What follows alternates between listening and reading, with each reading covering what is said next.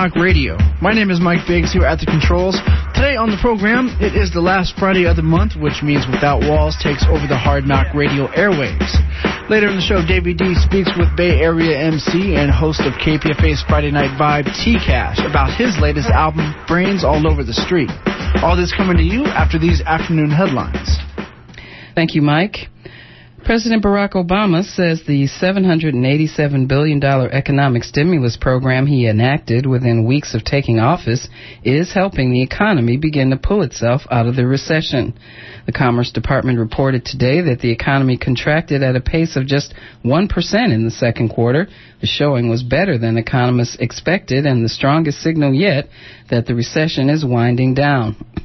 Obama told reporters that some of the progress is, quote, directly attributable to the stimulus program. He says that and, uh, and other difficult but important steps his administration has taken over the last six months have helped put the brakes on the recession.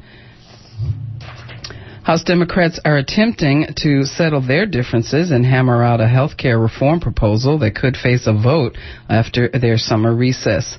Among the issues being tackled are a limit on increases in the cost of insurance and authority for the government to negotiate directly with drug companies for lower prices under Medicare. Officials said the provisions are part of a series of trade offs negotiated overnight as Democratic leaders struggle to push the health care bill through the third of three panels to debate the health care issue. The House has also voted to restrict how Wall Street executives get paid after nine banks that took government aid rewarded thousands of their employees with bonuses topping $1 million each. The vote advanced the first piece of broader proposal by President Barack Obama to increase oversight of financial institutions. The legislation goes farther than Obama wanted by prohibiting large companies from fashioning pay incentives that encourage employees to take financial risks that could threaten the economy or the viability of the institution. The bill includes other Obama suggestions. It would give shareholders a non-binding vote on compensation packages and prohibit directors on compensation committees from having a financial relationship with the company and its executives. Iraq officials say at least 29 people are dead after bombs exploded near five Shiite mosques in Baghdad. The apparently coordinated attack targeted worshippers leaving Friday prayers. The bombing shattered a period of relative calm in the Iraqi capital. The latest deaths raised past 300, the number of Iraqis killed in what has been one of the least deadly months in Iraq for both Iraqi civilians and U.S. troops since the war began. Seven American troops have been killed in July, and that's the lowest monthly total since the war started in March 2003. The attacks also underscore concern about the abilities of Iraqi security forces to maintain security gains now that U.S. troops have withdrawn from major urban areas. California state officials say an invasive moth that has forced a quarantine across 3,500 square miles around the San Francisco Bay Area now is being detected farther south. The light brown apple moth was trapped last this week near Long Beach and Los Osos. So far, the pest has prevented the transport of 20% of Sonoma's grapes, devastated Santa Cruz County's organic strawberry crops, and limited nursery stock shipments.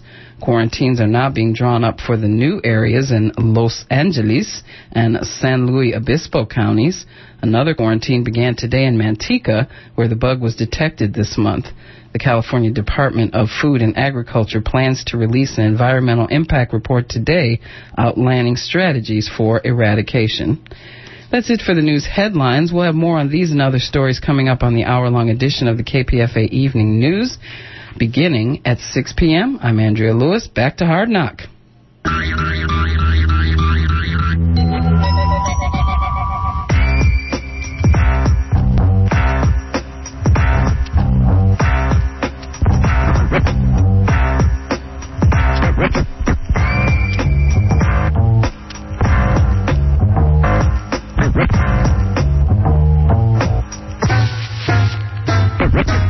What's up? This is DJ Shadow, and you're checking out Hard Knock Radio. Take care. This is Faye Carroll, and you're listening to Hard Knock Radio. News, views, and hip hop. California doesn't need another prison. California can afford another prison. And Californians don't another prison. California doesn't need another prison. California can afford another prison. And Californians don't want another prison. Hey, even if y'all see me tape, got to fight the power, got to fight. Got to fight the power, got to fight. Got to fight the power, got to fight. Got to fight the power, got to fight. Welcome to Without Walls on Hard Knock Radio. These are news flashes. I'm Louis Sawyer. Anti-gang crusader Alex Sanchez faces federal indictment charges. Alex Sanchez, the executive director of Homies Unidos in LA, has been under federal indictment since June 2009 for his former involvement with MS-13 gang. After violating parole in 1994, Sanchez was deported to his home country of El Salvador. He returned to the United States a year later and formally renounced his affiliations with MS-13. He would go on to help organize the local chapter of Homies Unidos, a non-profit organization dedicated to gang violence prevention. Currently, Alex awaits trial. If you want to get involved, please contact Homies Unidos at 213-383-7484.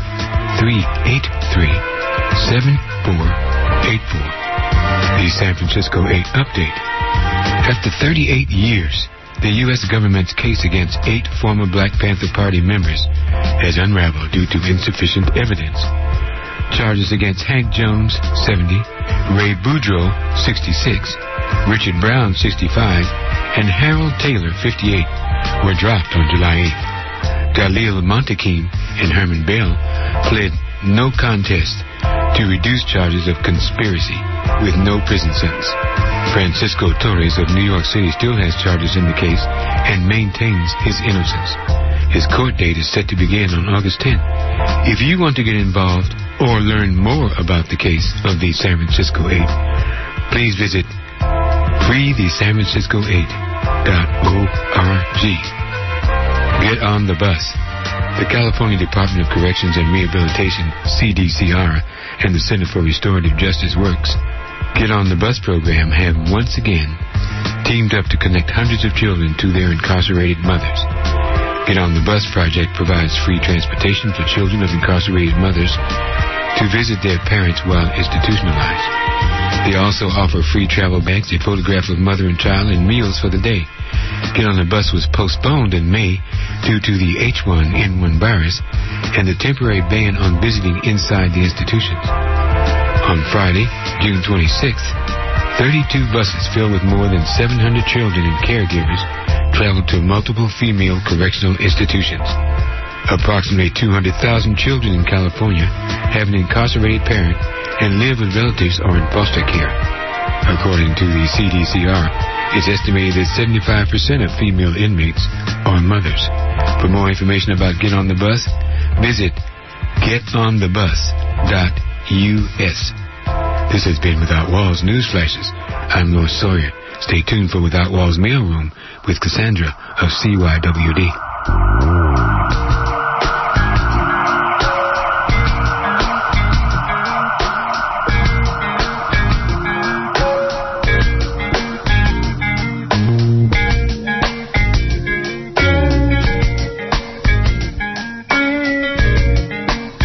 Is Cassandra with Without Walls, and here are shout outs from young women inside lockup. Smokey Lowe says, I want to give a shout out to the whole Oakdale. Rest in peace, Cam. We gonna miss you. And to myself, free Smokey Lowe, Oakdale Mobber. I want to give a shout out to the 700 block. Yeah, Misery Lane. Free me fast. Donisha, aka Young Donnie. I want to give a shout out to me. Free me fast and my family. I love and miss y'all. Hope to be home soon. Uh, mob. Kiki from The Rock wants y'all to know what's good, man. It's Young Keith. Shout out to The Rock. R.I.P. J Ray. I miss and love you, sis. And all the homies that's gone. Shout out to the Manny Rockin', the Double Rock fam. Free Keek, Wink, Mac Nita, Grimy, and Seniors. Nene says, shout out to the fam, the homies in the hood, my twin, and free all the loved ones. Magneta says, I just want to say I love all y'all and I miss you. J Ray and Big Herb. The hood's grieving, but we gonna make it. We rock solid. Shout out to the Brewster family and the Double Rock fam. We all we got. Karima says, shout out to my moms, granny, grandpops, big bruh, Twan B, sister Steph, cousin Ruby, and Kirsten. Kirsten says, What's really good in the hood? I just made 18, about to be back on the scene, doing my grown thing, cause it's nothing to a boss. Moms, I love you. Jane Spunk says, To my daddy, P. Spunk, free that boy fast. And Unknown says, Free Obeezy Little Debo. This has been Without Walls Mailroom. My name is Cassandra James. And if you are a current or former prisoner and would like to be a correspondent for Without Walls Radio, contribute program ideas, or simply would like to have a letter read on the air, please write us at Without Walls Radio at 1540 Market Street, Suite 490, San Francisco, California, 94102. We'll love to hear from you. Up next is Venus to talk about the Young Mother's Bill of Rights and the policy that is being implemented within San Francisco Juvenile Hall. Stay tuned.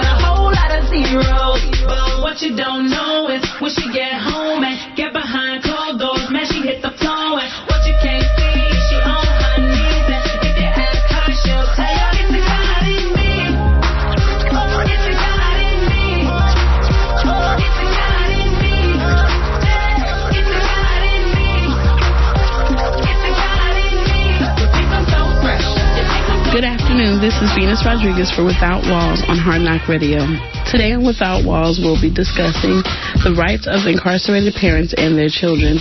First, we will be joined in the studio by Leajay Harper from the Center for Young Women's Development, who will discuss the Young Incarcerated Mother's Bill of Rights. Thank you for coming in. This is such an important issue that we want to get out to the audience. Can you tell us a little bit more about what is the Young Mother's Bill of Rights? So the Young Incarcerated Mothers Bill of Rights actually was a concept that started around 2004. The Young Mothers Bill of Rights grew out of surveys that the Center for Young Women's Development conducted, and it was actually one of the main issues the young women inside of juvenile hall wanted to focus on.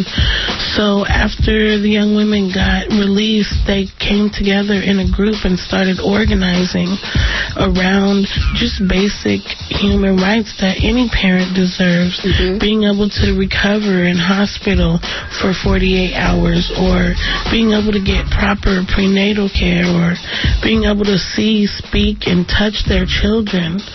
So these basic human rights were being violated inside the juvenile hall? They were, and actually there was times where a young woman said she had to tell her baby she was wearing bracelets because she was shackled while she was visiting her son, or there was even Um, one young woman who had a miscarriage in her cell because the guards weren't giving her attention that she needed. A lot of young women also lost their babies inside because they weren't familiar with the family court system. So by the time they got out, their children were adopted. Why do you think the center felt this was such an important issue to tackle?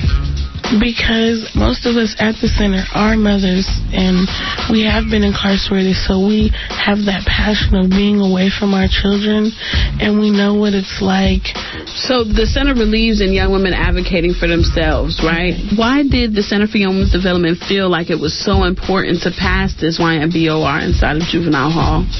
Well, because the center grew out of teaching young women and empowering young women how to advocate for themselves.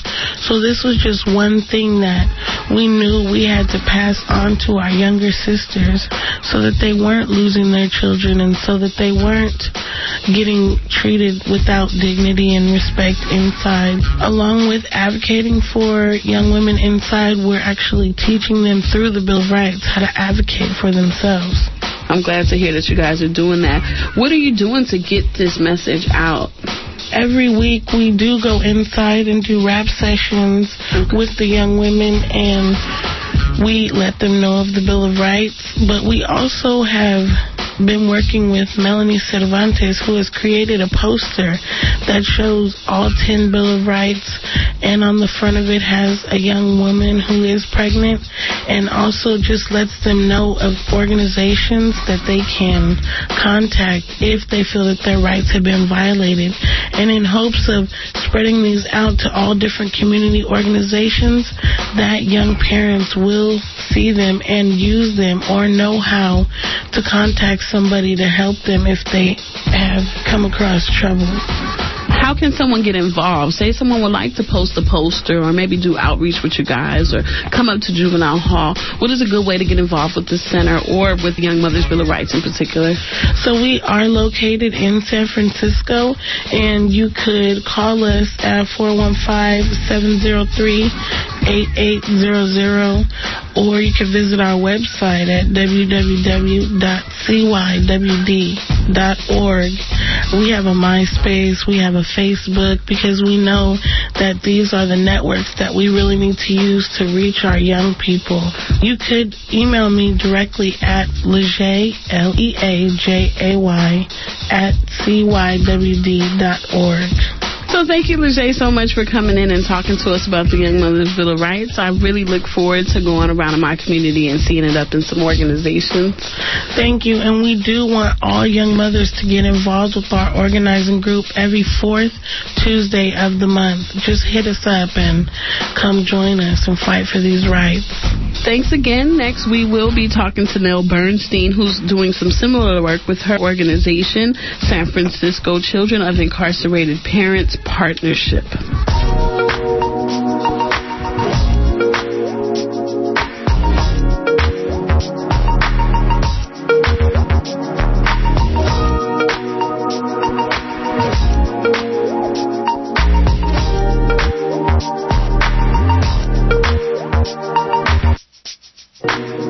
Nell Bernstein is actually the coordinator for San Francisco Children of Incarcerated Parents Partnership. She's also the author of All Alone in the World Children of Incarcerated Parents. Now, could you tell us a little bit about what is SFCIP? Maybe you could give us a brief history. Well, SFCIP began under the auspices of the Zellerbach Family Foundation, really just as a group of people who were concerned about the growing numbers of children who were affected by the incarceration of their parents. And over time, we evolved into a somewhat more formal coalition that now works actively with various public agencies in the city of San Francisco, um, not only to raise public awareness, but to make concrete changes to improve the way those systems interact with kids so that kids have more rights when their parents are arrested. So, are you organizing with children or organizing with the parents inside? Well, we do both. Okay. Um, one of our partner groups is a group called Project What, which stands for We're Here and Talking. Uh, used to be We're Here and Talking, all 2.4 million of us, but sadly, I think the number of kids with children of incarcerated parents has gone up a couple hundred thousand since they chose that name. So those are young people whose parents are or have been incarcerated who do their own work to speak publicly and develop curricula to train social workers, police, anybody who might interact with them. Okay. Um, we're also, for example, working closely with the San Francisco jail to move from window visiting, which is, you know, the glass mm-hmm. telephone visiting, to contact visiting for kids. So that's work that involves, of course, both the child and the parent. And really, you know, I think our philosophy is that you can't make things better for children without also making things better for their families. So fundamentally, we don't really believe in that separation. Okay, so you guys are working on changing the visiting policy or just making it so that it goes from being in front of the window to contact now? The sheriff's department has, over the course of a couple of years, I think, of conversation, been um, really responsive and has changed the policy so that now any incarcerated parent can request a contact visit with their child. Um, yeah, that was huge for us. And the Zellerbach Family Foundation and another East Coast Foundation, the Stills Family Foundation, have uh, provided funding to support Community Works, community agency, in staffing really rich, supported contact visiting that's available now to all the moms and uh, is now expanding to the dads. Are you working on anything similar to what the center's doing with the Young Mothers Bill of Rights? Well, yeah, actually, um, the center's Bill of Rights, I believe, grew out of our Bill of Rights for children of incarcerated parents, and that, that that's the um, that's the basis for all our work. Okay. Um, is a Bill of Rights for children of incarcerated parents, which, um, for those who might want to look at, is accessible on our website, uh, www.sfcipp.org.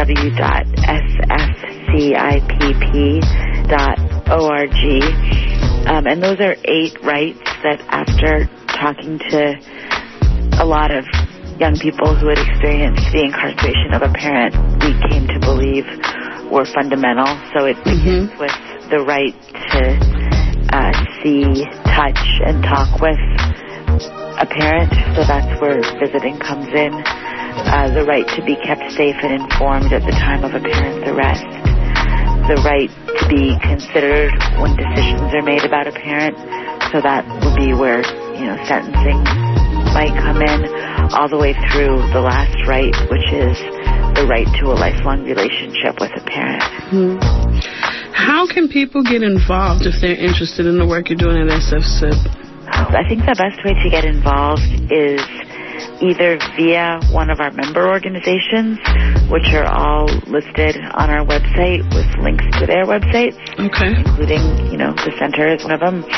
Um, because each of our members uh, is working actually much more directly than we are with incarcerated people and their children. We don't provide any kind of direct services.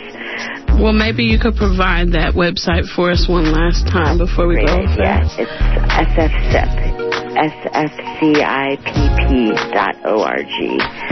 That's one way. And then the other thing that's happened that's really stunned us is that something like 14 states and a number more communities have actually taken it upon themselves to replicate the Bill of Rights and form coalitions, enact them in their own states or communities.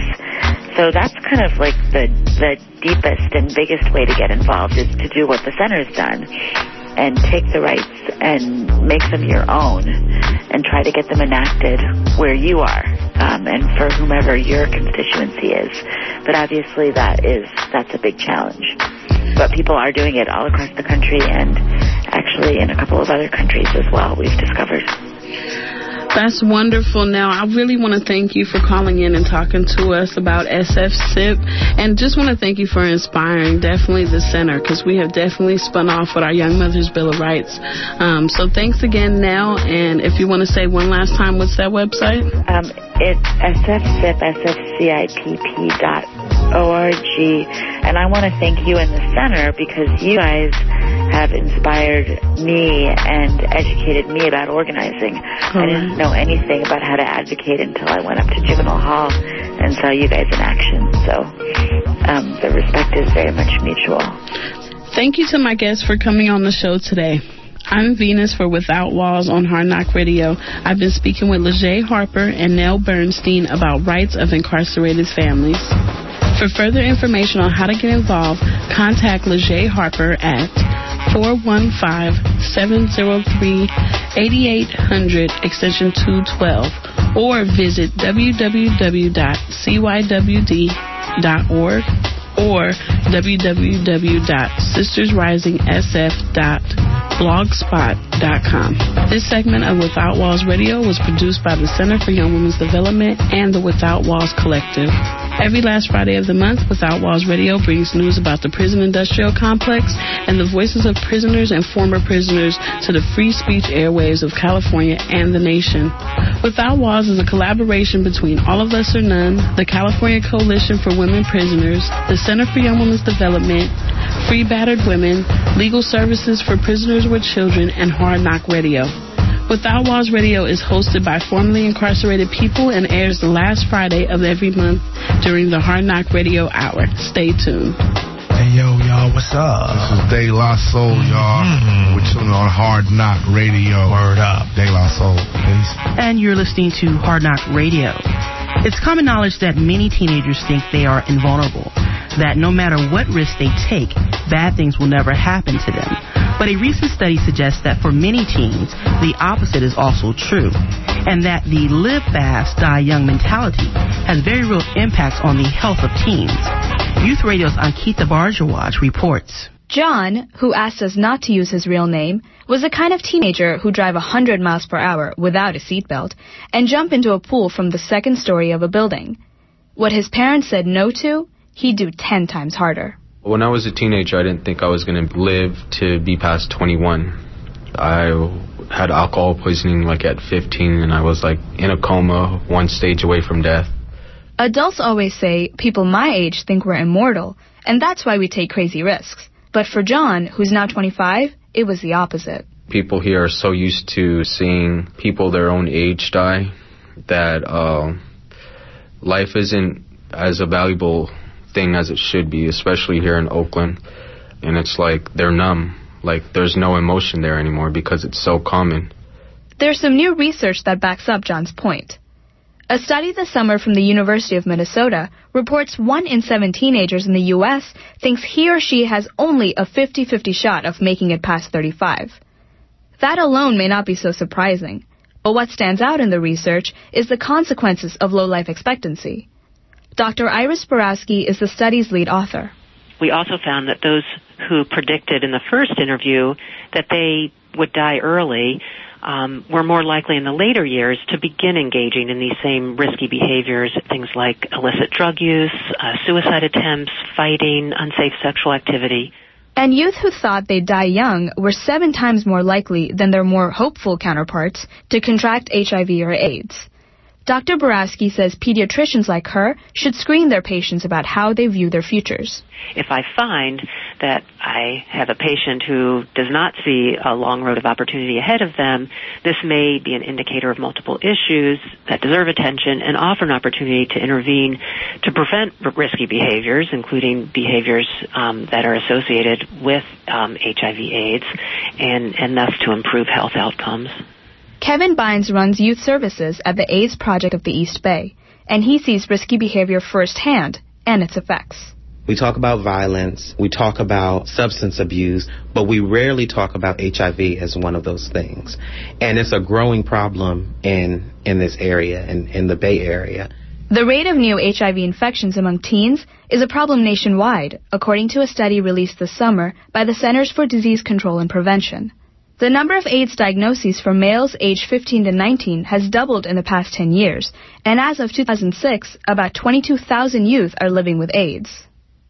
Last December, after 10 years of reckless behavior, John became part of that statistic. I had been uh, with somebody that had contracted an STD, and as a precaution, I went into the clinic and decided that I would get tested just to make sure that I was okay. Uh, when I was there, I was offered an HIV test separately from all the STD tests that I had taken. It seems like uh, all the STD things came back negative, but the HIV test came back as positive. John says he's still in shock from the diagnosis.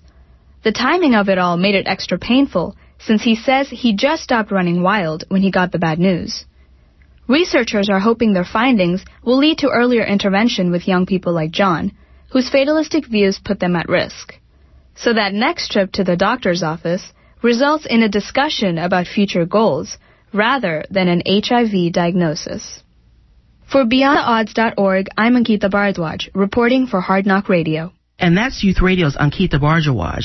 This feature comes to you from Public Radio Makers Quest 2.0, an initiative of AIR, the Association of Independents in Radio Incorporated. This project is made possible with funding from the Corporation for Public Broadcasting. Speech to eat. Bottom line, 9-11 was a trick to my homies on the corner that's already been hit. Young black law graduate, mastered it, passed it, pulled over for running the light and got his mask split. Police harassment is happening fast again amongst black men. Legitimate straps and a just action could have a big moon walking backspin like a Jackson. The reason why we go dumb is the question where dope from. I see a vision of slavery on Mars, no bars, just stars overlooking dead blacks at the end of the rope's arm.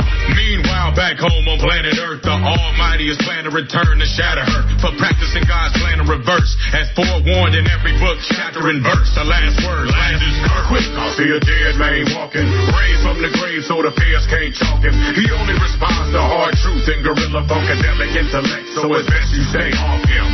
Quick, I see a dead man walking, raised from the grave so the fans can't chalk him. Born rested in peace in American streets. The deceased resurrected to teach rebellious speech to each.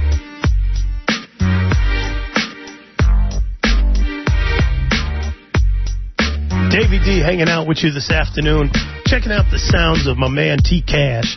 That's right, the name of the song is Dead Man Walking. It's off the new album Brains. All over the streets, he is in the building. Mr. T-Kash, man, it's been a long time coming. How you doing? I'm good, man. I'm good. How are you? Good, man. You know, um, you've been making moves. I remember when you first started out, uh, you was in juvenile hall. And here you are. You've come under the tutelage of Boots Riley. You're rolling with Paris um, in his um, in his uh, Guerrilla Funk label, and you've been putting out albums that have really made a lot of people open up. You know, not to be cliche, but how does one go from the streets where you know you might have had a song five years ago talking about some real nonsense to having the type of consciousness that you have now? You know, I think that um, for a lot of us, it's a, a process that involves identifying what it is that makes us want to change in the first place. A lot of people just kind of walk around the hood, and if they're artists, they make these music, these, these songs that are stereotypically negative gangster rap, you know, booty shake music for a long time, but they're out of touch with what it is that makes them want to change. For example, there might be a dude who's just, you know, subconsciously still grieving over the fact that he doesn't see his son every weekend, you know, or uh, he has some drug issues with himself, or maybe in his home, you know, with his parents, or it could be a it could be a gang of uh, things. But the big the big bottom line is that once you lock into that, then you start to process it and say, you know what, what can I do to change what I'm talking about to reflect how I feel about some of these things that affect me. And and one of the things that I, think personally for me is that growing up, I was involved in a lot of uh, uh, street-based activity. You know, a lot of violence, a lot of dr- drug activity. Um, and I started to feel very ashamed of that. But I couldn't get to the root causes of why that stuff was going on. How, did that shame manifest itself? Was it something you tried to cover up, or were you very aware? Well, you know, uh, that, that's a great question. In the beginning, I was I was aware of it, but I didn't know how to deal with it, so I covered it up by more of the negativity. So it's like, this is who I am, you know, I'm street, I'm hood, I'm strong, you know, I'm a gangster, I'm a thug, right? But in reality, you know, I was still scared and grieving over the loss of my father to drugs. He wasn't dead, but he was gone. You know, I had a grandfather that passed away. This all happened in my very, very early years. But by the time you turn 15 and 16 and you think about some of the people who have probably came and went and you start to tell yourself, well, nobody's coming to help me, then you give up, right? And you just decide to cope, right? And you decide to self-medicate. And a lot of young people self-medicate with their resources that are around them. Now, if your resources are just drugs and alcohol and, and, uh, you know, misled friends who mislead you, you do stuff that is definitely negative, and I did that for a long time. So time went by, and I started to become more and more aware.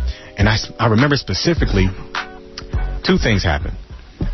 There was a period, maybe 99 or you know 2000. I was involved in a lot of you know conflict with different people, you know, in, in the streets. And then I moved uh, to Sacramento for a couple of years, and I really, really started to reflect on what it was I was doing and all of that stuff. I started to feel really, really bad, you know? Like, a lot of these people didn't deserve that. I know for a fact that I was the bully, and I initi- uh, initiated a lot of that stuff. I came home to the Bay Area a couple of years later, and I seen some of these same people, and I wanted to come in peace, but they were still apprehensive. And I said, damn, man, you know, it's not even like that anymore, man. I, I don't want anything to do with that lifestyle. I, I want to, you know, reach out and build a bridge. But people were so apprehensive of me. I felt like a bully and I felt ashamed. You know, it was around that time I started to just kind of study myself and start to dig deep within my own self and say, you know, where did the, where did all this come from? Because those are the days that triggered it. You know, and I came to the conclusion that again, it was just because of a lot of personal loss as a young person, and, and I mean like nine, ten, you know, eleven, and just like I wrote about, you know, my, first underground CDs, I wrote about some of the negativity that was going on in my life. Time went by and I started to write about my reflective process. And essentially that became turf war syndrome. Okay. And from there, it kind of snapped in my head. Like, you know, I'm, I, if I can just keep this same formula of kind of like revelation, self revelation, on wax, so to speak. And I put it in a dialect that everybody can understand instead of trying to use these huge words that nobody from. If I just, I made it plain to myself, if I can just make it plain to the listener, I think I got something here. Paris caught on to that. The rest was history. And that's essentially how I went from the negative to the positive. I, I started off by asking you about your background and how you overcame because here we are in California and the mainstream unemployment rate is nearing 15%. Houses are foreclosed. Uh, the governor, who didn't get his measures passed, is now on a rampage, and he's cutting everything. Like, for example, in Los Angeles, all the city colleges are done for the summer. Can't take no can't take no uh, classes in the summer. You're seeing that unemployment benefits are drying up. You're seeing that all these activities that were supposed to be safety nets for young brothers and sisters is gone. And you have stricter requirements for people coming out the pen, many of who are which. So they're sitting up here in the middle of a recession going, you got to get a job in 90 days or you're back. You know, and those types of things. And I can see easily this becoming a place where people are hopeless because we already see the quote unquote average person who is just feeling hopeless right now.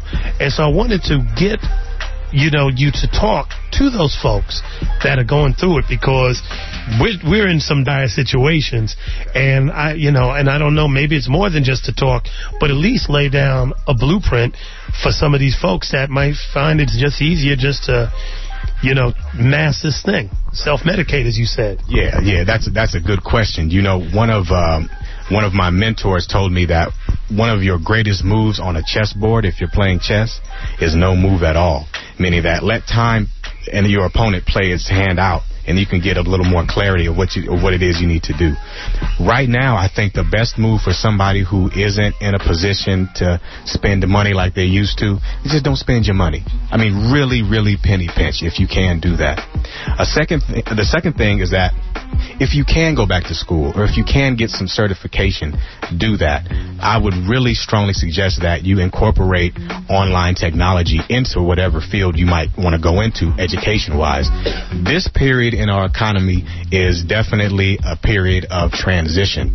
Nothing is stable right now, as we already know. And it's funny you brought up the 15% unemployment rate because in some. That's just for the mainstream. It's, probably, much higher amongst us in the hood. Well, you know, right now, if, if you follow macroeconomics, that the term for a high unemployment rate mixed with uh, a recession and in some areas just inflation on, on micro levels. Uh, we're almost at a point of what's called stagflation, which is not good because there's a push and a pull, you know, economically, and that's really rough. So my first advice off, you know, off top, man, is do not spend your money. Number two, try to find your what your credit score is. Excuse me, because essentially right now, cash and credit have switched places in a lot of in, in a lot of areas, and sometimes they switch back. Like for for some places like Nevada, people from California leave and go to Nevada. They get, you know, their their money goes a little farther with housing because these housing prices are so low, but they want cash down right? This is the time where I think you have to study where you are financially. And there may be new areas that you just never walked into. You know, what's your ability to get a home loan? Can you even qualify?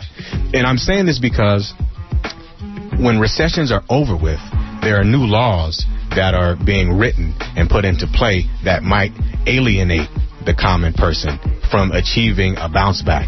So it's like, well, you know, the interest only loans, you know, uh, these adjustable mortgage rate loans for housing is really jacked up. We're going to say a no more to that. Right? So you got that bill passed, and then all of a sudden, you know, five years later, some of these people were in the same boat that they were five years before that. That's the only way they could afford a house. It's not their fault. There were, there were people who genuinely wanted to buy a home for their family. The abuse from the uh, adjustable mortgage rate crisis came from uh, predatory lending and greedy investors who kept buying on top of uh, uh, uh, buying house on top of house on top of house on top of house. Okay, so uh, back to the common person. These circumstances don't, they weren't caused by them, but if you don't study where your cash and your credit boundaries are now, you might end up being a victim of somebody else's circumstances that you don't even have nothing to do with. How, how, you know what you're talking about. How similar is that to just you know what goes on in the streets, you know, or at least how you remember it. You know, the economics and you know, and you know, you know all this stuff that you're breaking down. How how how much is that? You know, how much of that has some sort of uh, relevance for people who is in that lifestyle? Yeah, um, you know what it really comes down to, and you know, I'm just gonna use just gen- generalizations, man. I'm not gonna say no names and no places, but okay, well, let's use me and you for an example. Okay, Davey D, uh, you're you're a drug lord you know, and I'm not, right? But I got aspirations to be that, okay? Um, you've made it bad for our community, right? Because you've attracted the police, other gangs, this, that, and the other, right? What I say is, well, a lot of other people are like, oh man, that's messed up, man. You know, he dude is getting, man, this, he's making the block a little, you know what I mean? He's making the block real hot, okay? What I would do is that I would just kind of keep to myself and lay low and see what your situation is going to be and make sure that that's not my situation by countering that. Okay, well, they're passing new laws saying that we can't congregate with you anymore. Okay, so me and my people together, we're not going to congregate with you anymore, right? But that doesn't mean I'll tell everybody else not to congregate with you because that's more people. You know, that's competition too. So I'm just going to let them congregate with you. And you know what I mean? So you want to see what the outcome is going to be and at the same time assess your own team, right? Because something may happen in the end where you actually go to jail and I'm still around, right? So I don't want to be a victim of your circumstances. So I study your circumstances. You see what I'm saying? And, uh, you know, uh, for a lot of people, I don't encourage that. But if you were on the streets, that's an example of, you know, the same situation you're seeing with the current recession. You know, because, you know, in the hood, man, you know, it's, it's, it's a free for all if you live in that lifestyle. You know, you, you, you don't care. You got to get it, you know? And, uh, th- there you have it, you know, by any means necessary. We've been talking with T-Kash. What we're going to do is we're going to take a break. We're going to listen to something off the album. What's your good one? You know what? Let's do let's do terror sales, man. We'll be right back. Sitting in the jailhouse cause I won't turn a switch. What do with the cool where Paris is? So the sheriff grins in, get the cigarette, cause I'm getting hit as a domestic terror bridge. I'm in the library units where the felons is. I see my cousin Young talking to a Derek kids. Busting cars with the poodles and the rookies. Breaking all the suckers for their noodles and their cookies. The hookers wave high, but I ain't no trick. The feds bring another deal, but I ain't no snitch. I got seven different types over seven nights from about seven different cliques, but I ain't no chick. I'm a hard true soldier clothing in the rollers told me roll them. Sitting in the bus in the cuffs on my way to preliminary case at a military base. Okay. I got more to fear. Magic out, yeah. What you gonna do? This is what they're to you. To you. You gotta lie. Cause it's good to you. Just Walking in your courtroom looking like a maniac.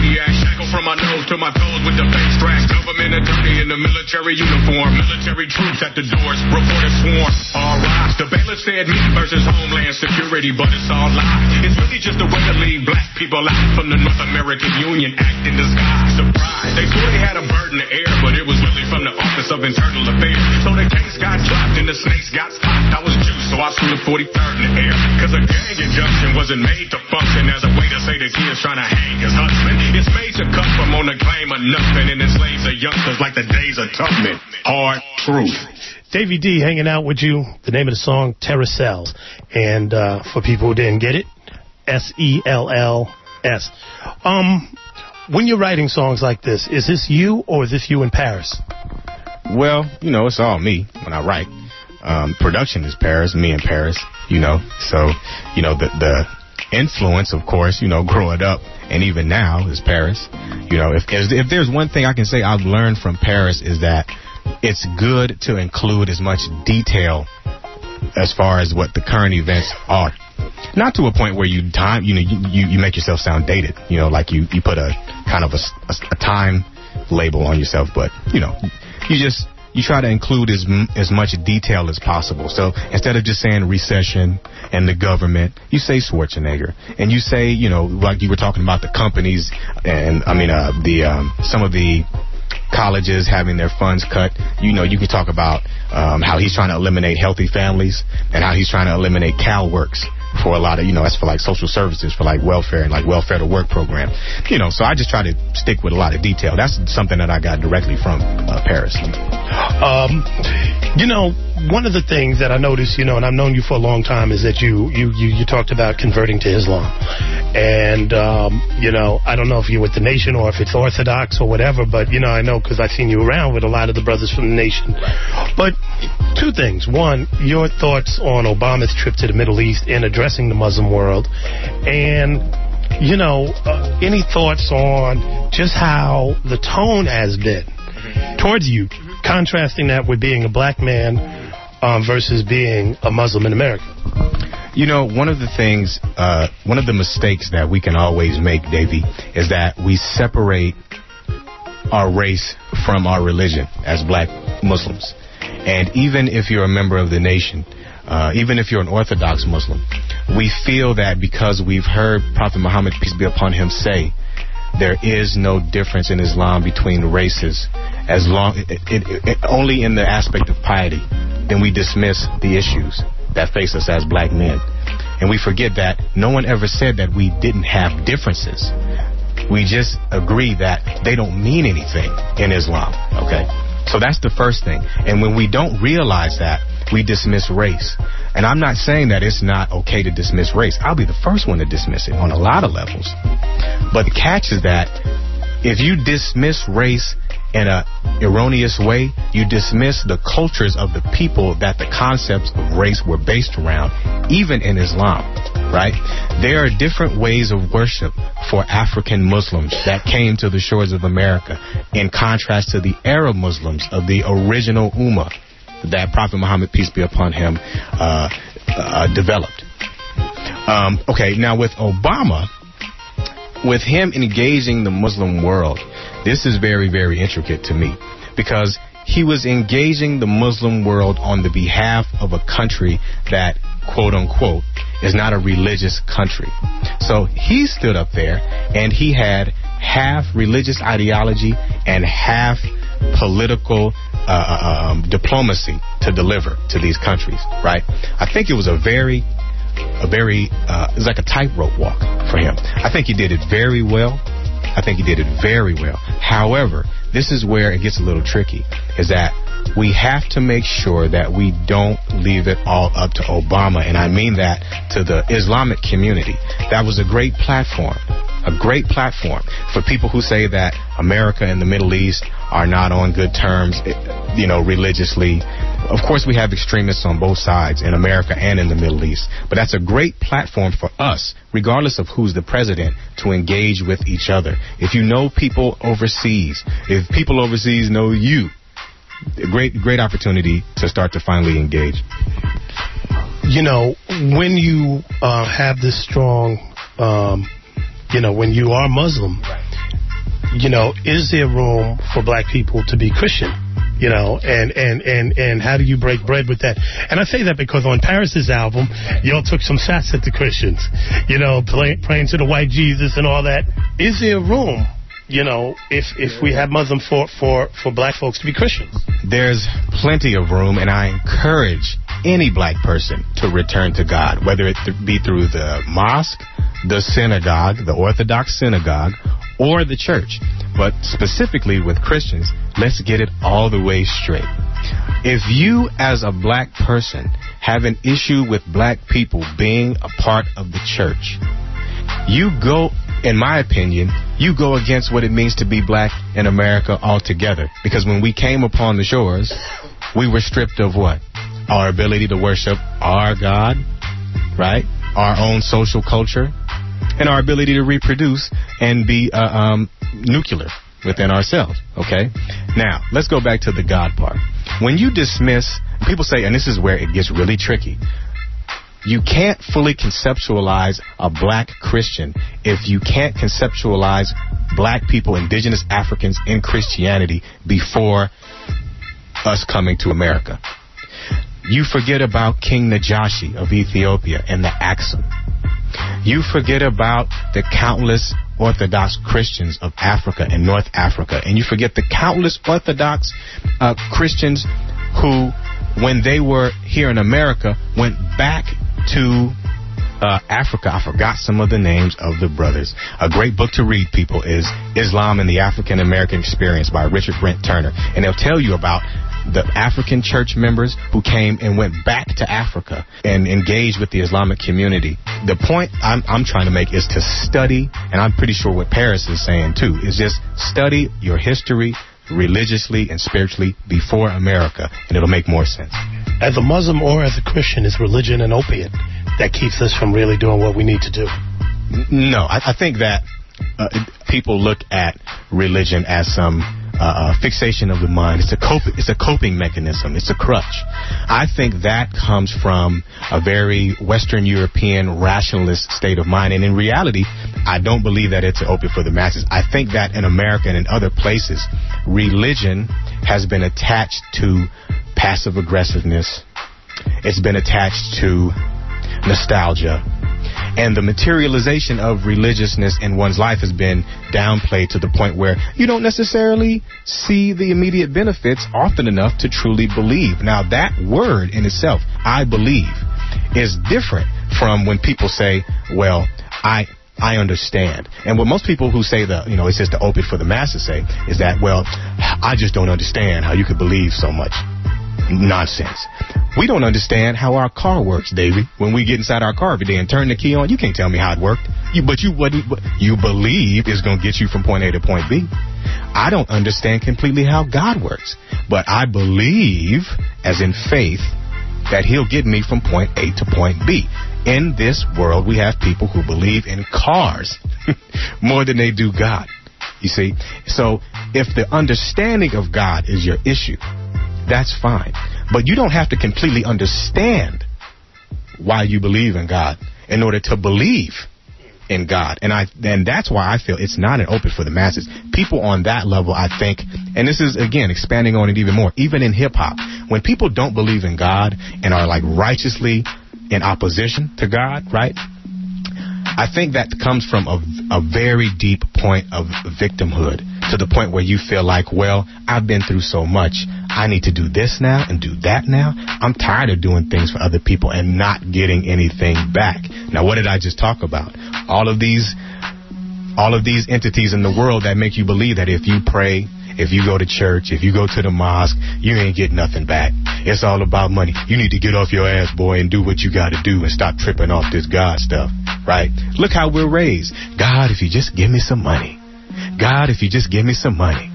You don't get no money, you think, God, you ain't looking out for me. What's going on? You raised like that.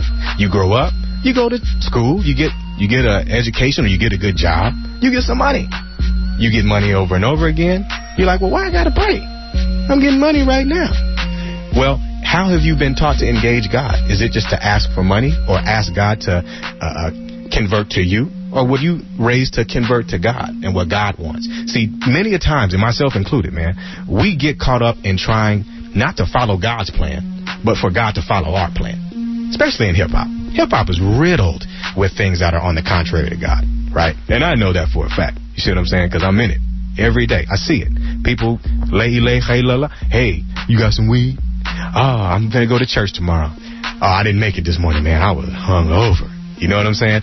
All of these fallacies, man. So that's my big, long, drawn out answer. We've been talking with T-Kash. We are out for now. Check out his album, uh, Brains All Over the Street. Peace. Now, I was raised on the phrase it was funk for life because my hood never understood wrong from right. All we knew was be strong and fight. And if somebody wanted static with the gang, it was on tonight. These days, that ain't even what I'm on in life. I just wanna come home at night. I just wanna be there to get the door for my daughter and her mama when she bring her for the week. So I sleep till the morning light. Yup, that's what I'm on tonight. I don't long to fight, so I disown my pride. Homeboys the cell. And as it for today's program, this is Hard Knock Radio. My name is Mike Jakes here at the controls with some quick announcements to make before we get up out of here. Going down Sunday from 11 a.m. to 4 p.m. is the Hood Games Skateboard and Music Jam. This is happening at Splash Pad Park in Oakland. It's right across the street from the Grand Lake Theater. Again, this is happening Sunday between 11 a.m. and 4 p.m. Kicking off July 31st through August 2nd is the Reggae Rising Music Festival. For more information, go to reggaerising.com. Performers include Luciano Gentleman and the Far East Band, Marcia Griffiths, Toots and the Maytals, the Original Wailers, Capleton, Sister Carol, and many, many more. Again, reggaerising.com for all the details. Going down August 8th at the Regency Ballroom in San Francisco, Leela James is in town along with Bilal and Anthony David. For more information about that show, log on to goldenvoice.com. And before we get up out of here, we'd just like to remind our listeners once again to check out the website beyondtheodds.org to hear the perspectives of young people living with HIV and AIDS. This website also provides tons of information, including facts, myths, prevention tips, resources, and info where to get tested.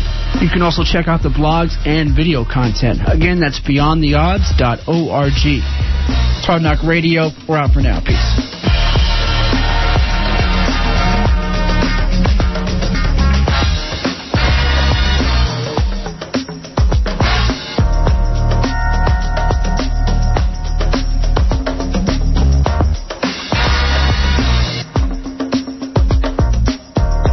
Wonder what your financial support allows KPFA to do? Increase access. The last couple of years has seen the KPFA website change from a basic information destination to an interactive portal to progressive programming and an archival resource. KPFA.org. Total access. Support KPFA at kpfa.org. Thank you. Hey, I'm Brian. During our last marathon, we came up short, but we decided to end on time anyway, so that we could bring you more radio and less fundraising. If you appreciate that, we need you to help us make up the difference by pledging online at www.kpfa.org. 365 days a year, we do our part at KPFA. A few times a year, we ask you to do your part by pledging financial support for this radio station. Do it now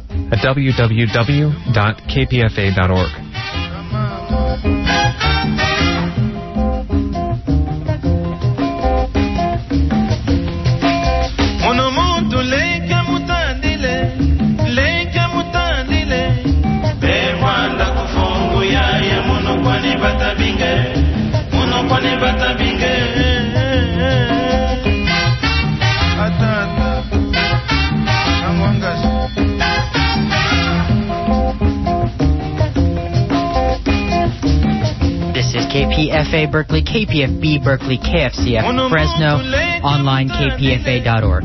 5 p.m. Up next is Flashpoints.